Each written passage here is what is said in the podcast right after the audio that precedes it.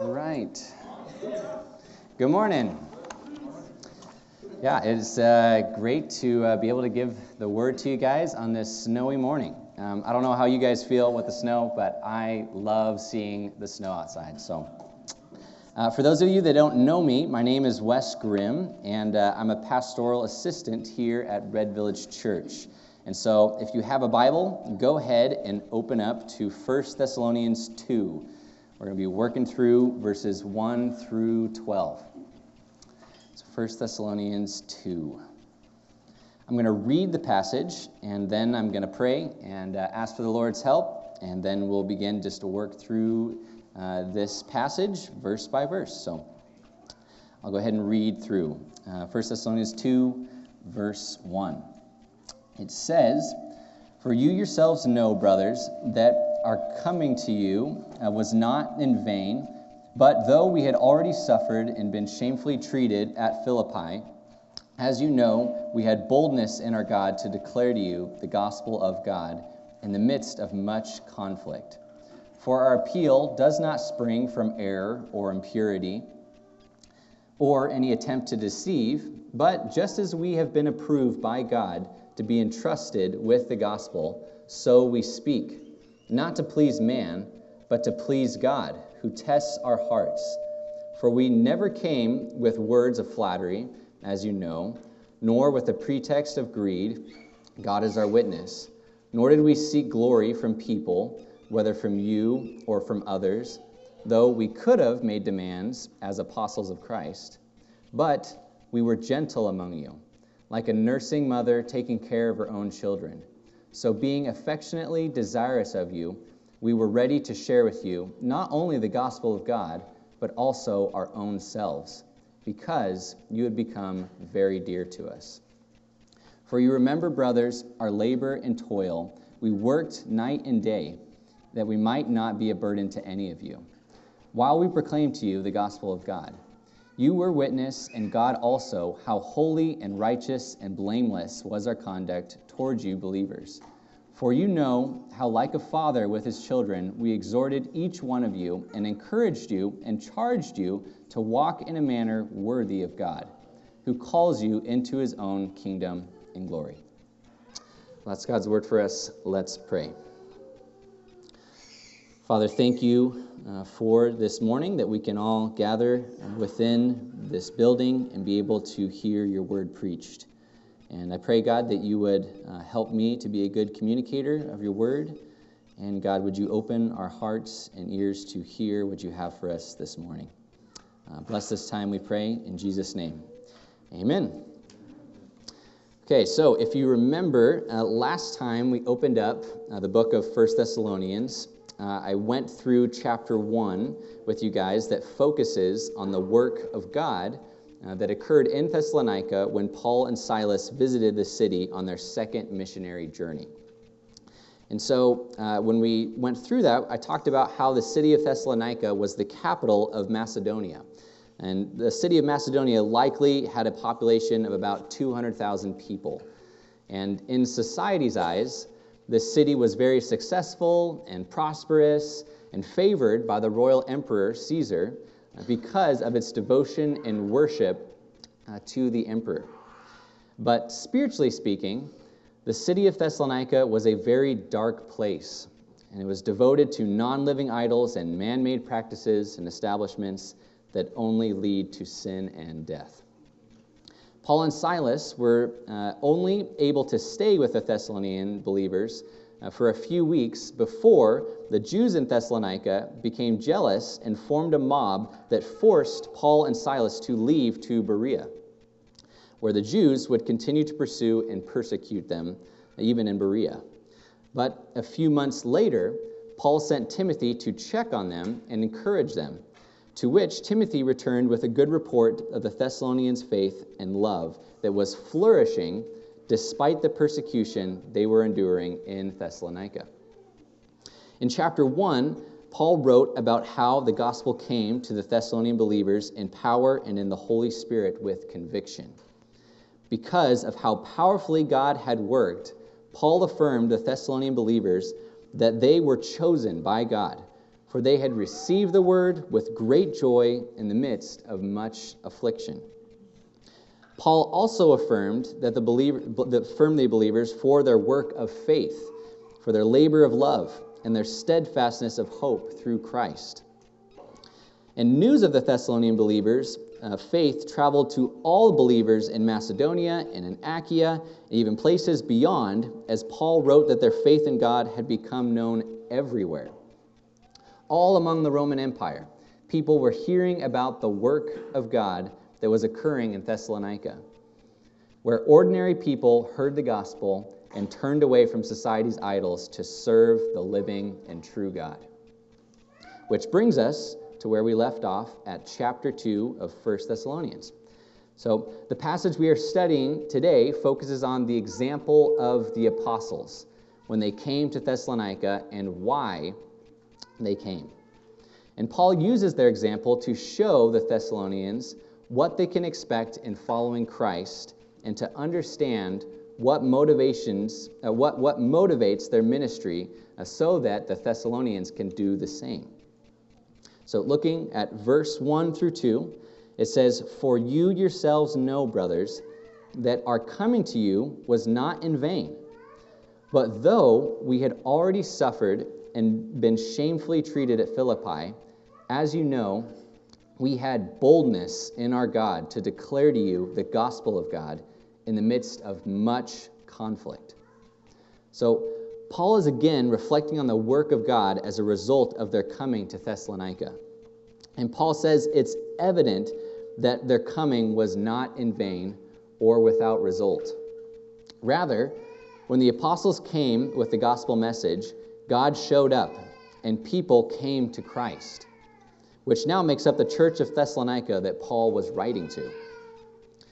Paul then references his visit to Philippi just prior to coming to Thessalonica, which is recorded in Acts 16. Paul and Silas proclaimed the gospel to the people of Philippi, and while they were doing so, they met a slave girl who was possessed by a spirit and predicted the future that her owners would use just to profit money off of what she was doing.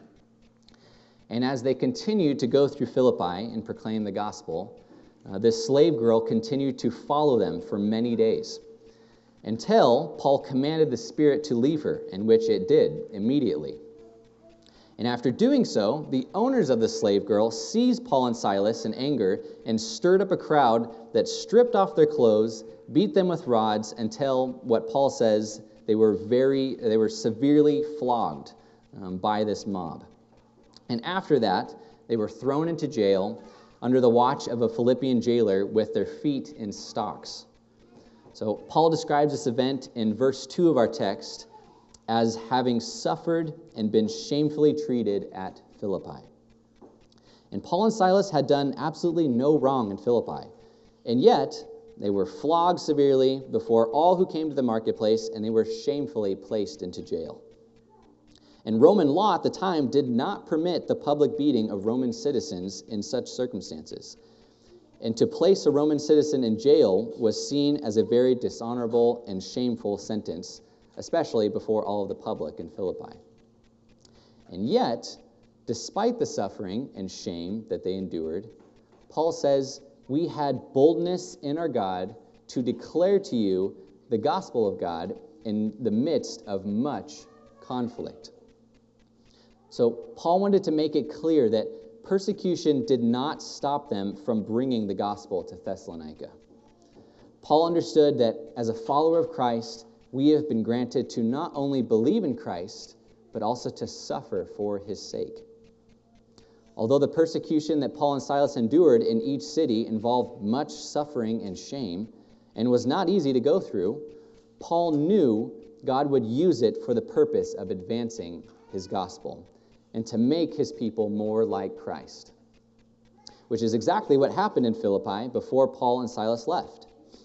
God brought about a divine earthquake in response to Paul and Silas's prayers and worship that freed them from their shackles and providentially led the Philippian jailer and all of the, his household to place their faith in Christ and to become baptized.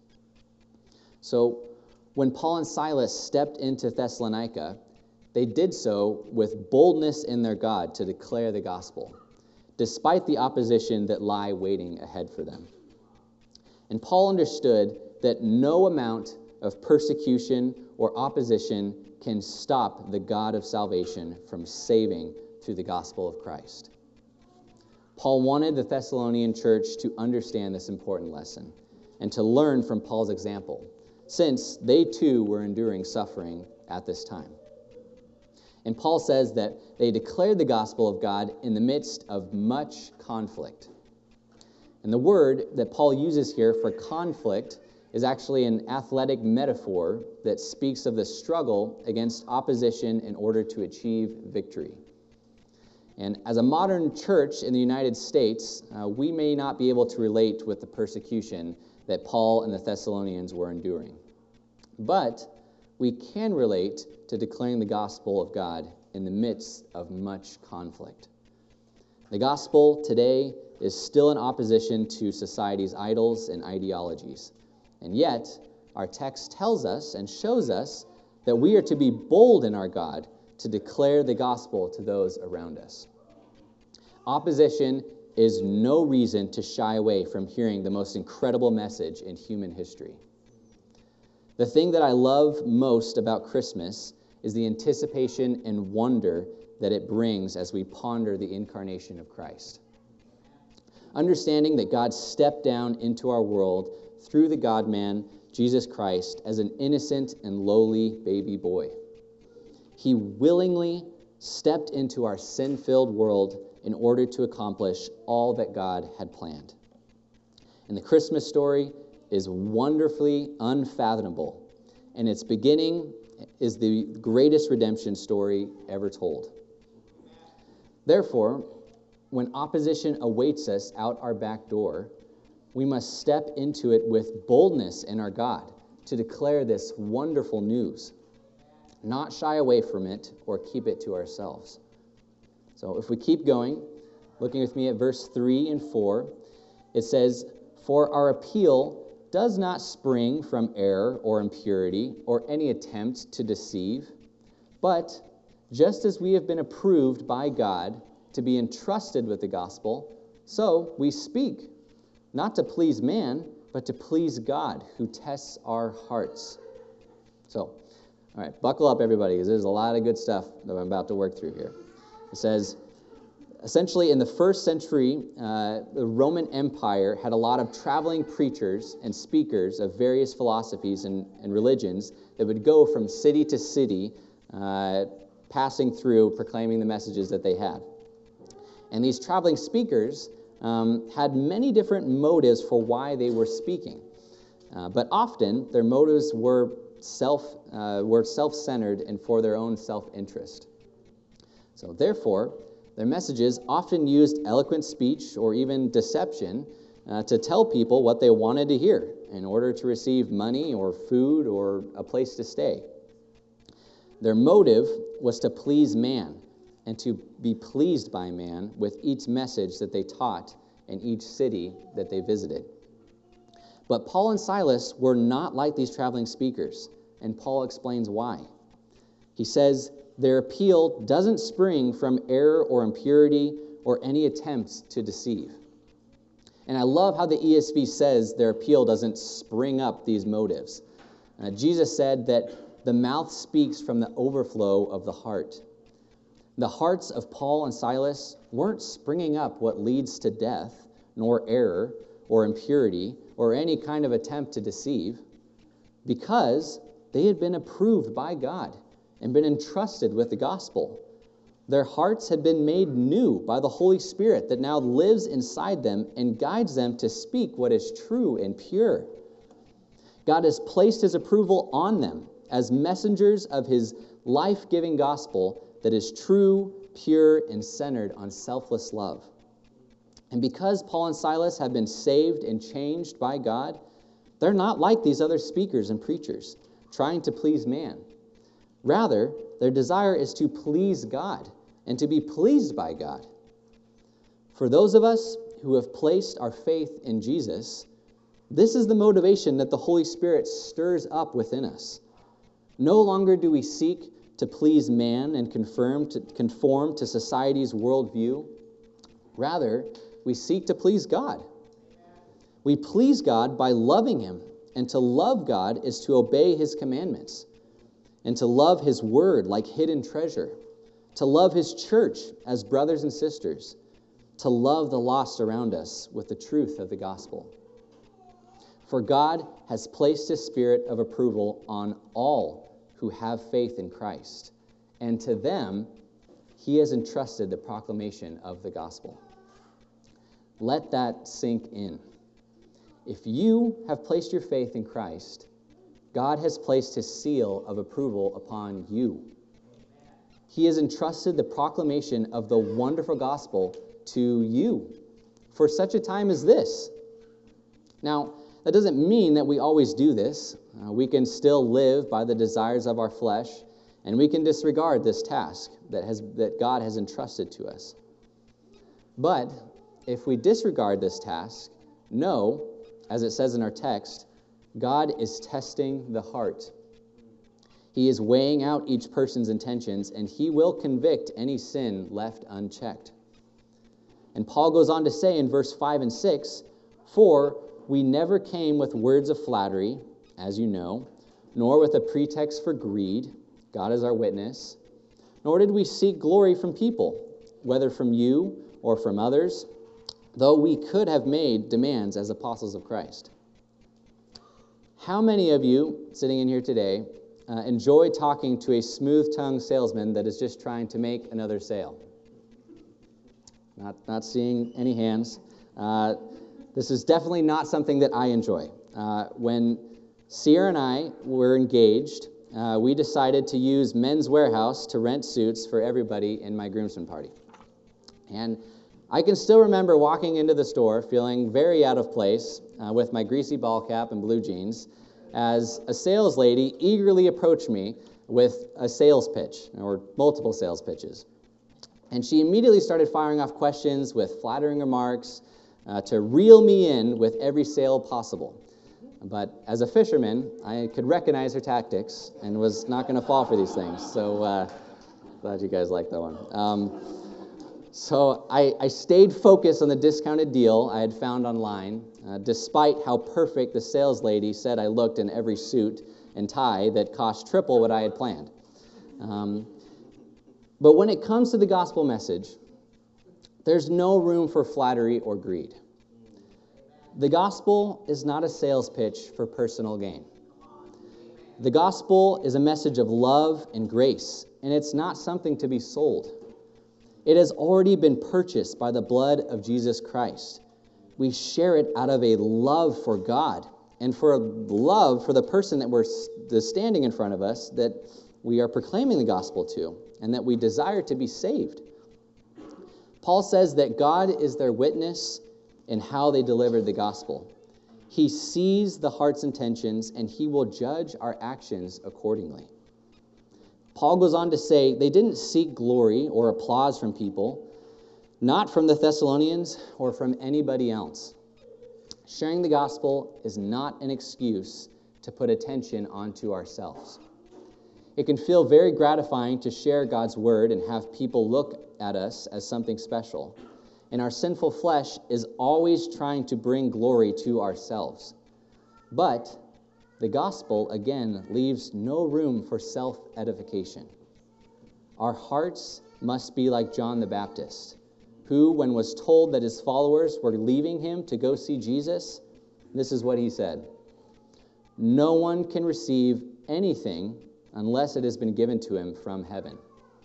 He must increase, but I must decrease. Christ is the only one to whom belongs all the glory. This is the humility that God's messenger must have. And Paul goes on to say, even though they had have made demands from the Thessalonians, uh, they could have made demands from the Thessalonians as apostles, they didn't do this.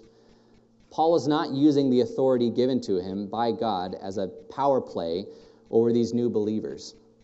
Rather, Paul goes on to say in verse 7 But we were gentle among you like a nursing mother taking care of her own children. Paul is now transitioning from what the apostles' conduct was not to what their conduct surely was. And in doing so, Paul gives a, mater- a maternal example of how they came to the Thessalonians in gentleness. The apostles did not come with demands or condemnation to those who received the gospel. Rather, they embrace these people like a mother who embraces her child. They love them in order to nurture them and build them up in Christ. The earliest memory that I have is when I was less than a year old and I was being rocked to sleep in my mom's arms as she hummed a song with the glow of a wood stove that was burning in our living room. I, I can't remember what she was humming, and I don't remember why I didn't want to sleep that particular night, but I can remember the feeling of knowing that I was loved and cared for. And Paul says this is the disposition that they had when they were meeting with these believers in Thessalonica and helping them grow in Christ. Paul says in verse 8, So being affectionately desirous of you, caring for the new Thessalonian believers wasn't a burden to Paul or the other apostles. They cared deeply about them. They cared about who they were, their struggles, their joys, their families, and their faith and knowledge of Christ. All of this mattered to Paul and Silas. They loved the Thessalonian believers in the same way that a mother loves her newborn child. In the same way that God has designed an intimate affection between a mother and her child, so God has supernaturally given a similar type of affection to his spiritual leaders that he has entrusted to the, the care of the church to. And Paul continues in saying, We were ready to share with you not only the gospel of God, but also our own selves, because you had become very dear to us. I don't know about you, but I love this verse.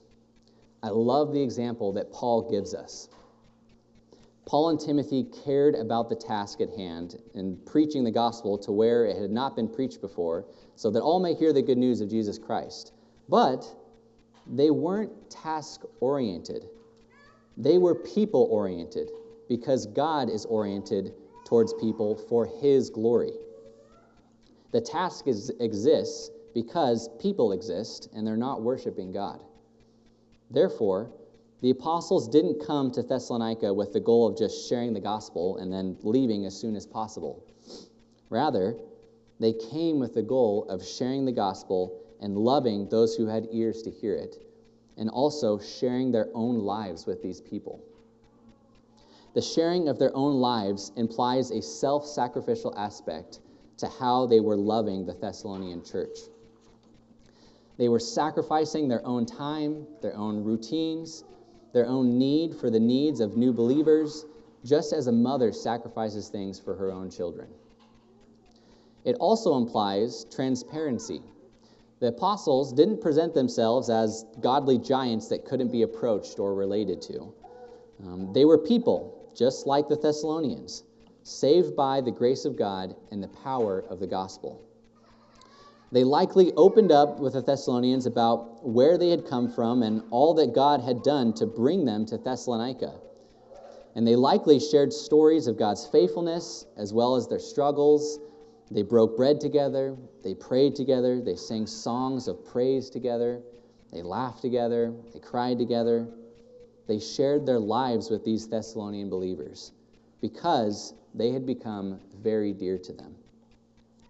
And one commentary says, which is actually the commentary that Red Village Church gave me after graduating, so thank you, RVC. Uh, it says, the degree of personal commitment from Paul and his missionary friends to the Thessalonian believers is quite remarkable.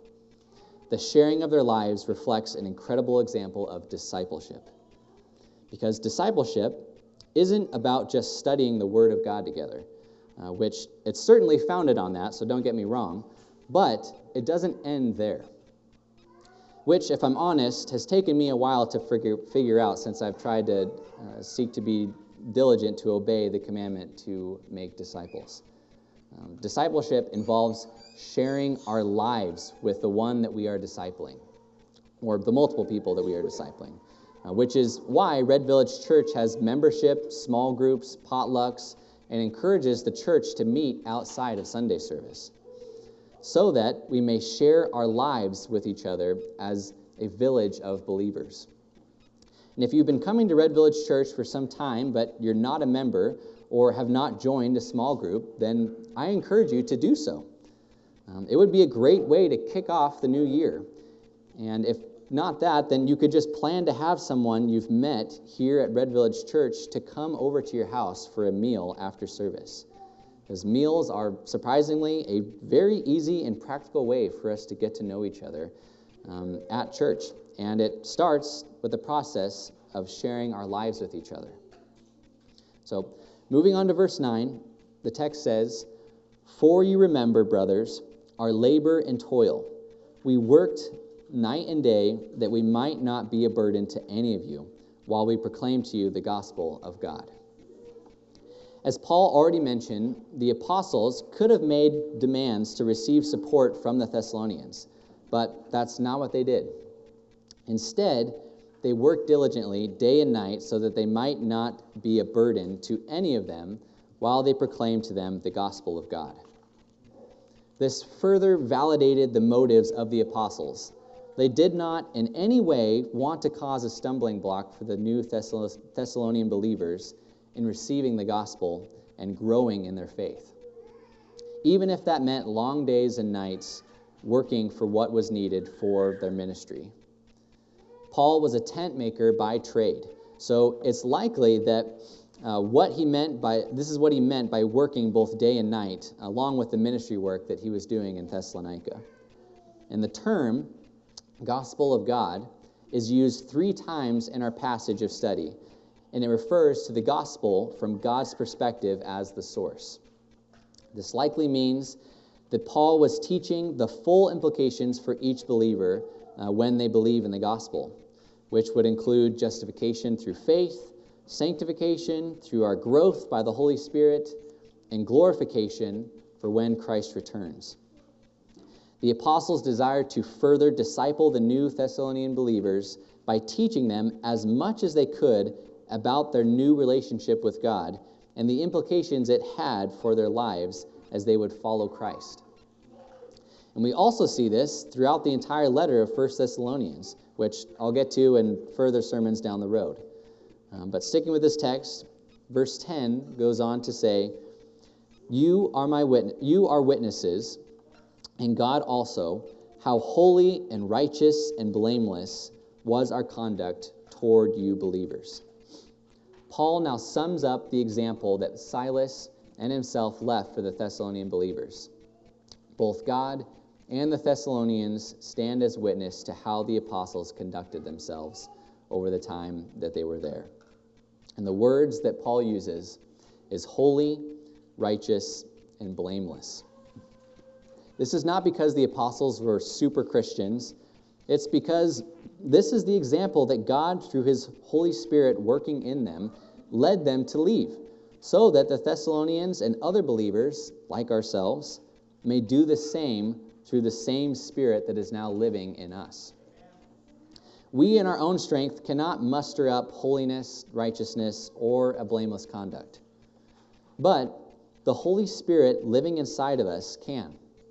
If we abide in Christ and walk according to the Spirit instead of according to the flesh. Verses 11 and 12 go on to say, For you know how, like a father with his children, we exhorted each one of you and encouraged you and charged you to walk in a manner worthy of God, who calls you into his own kingdom and glory. Paul goes on to say that they didn't just come to the Thessalonians as a loving mother, but also as a loving father with his children. And in doing so, they not only nurtured and loved the Thessalonian believers, but they also exhorted encouraged, and charged them to action, to apply what they had seen and been taught. Fathers uh, in the Jewish and Greek culture would normally be the ones responsible for teaching and training their children to be ready to engage the world and to contribute into society in whatever method seemed best.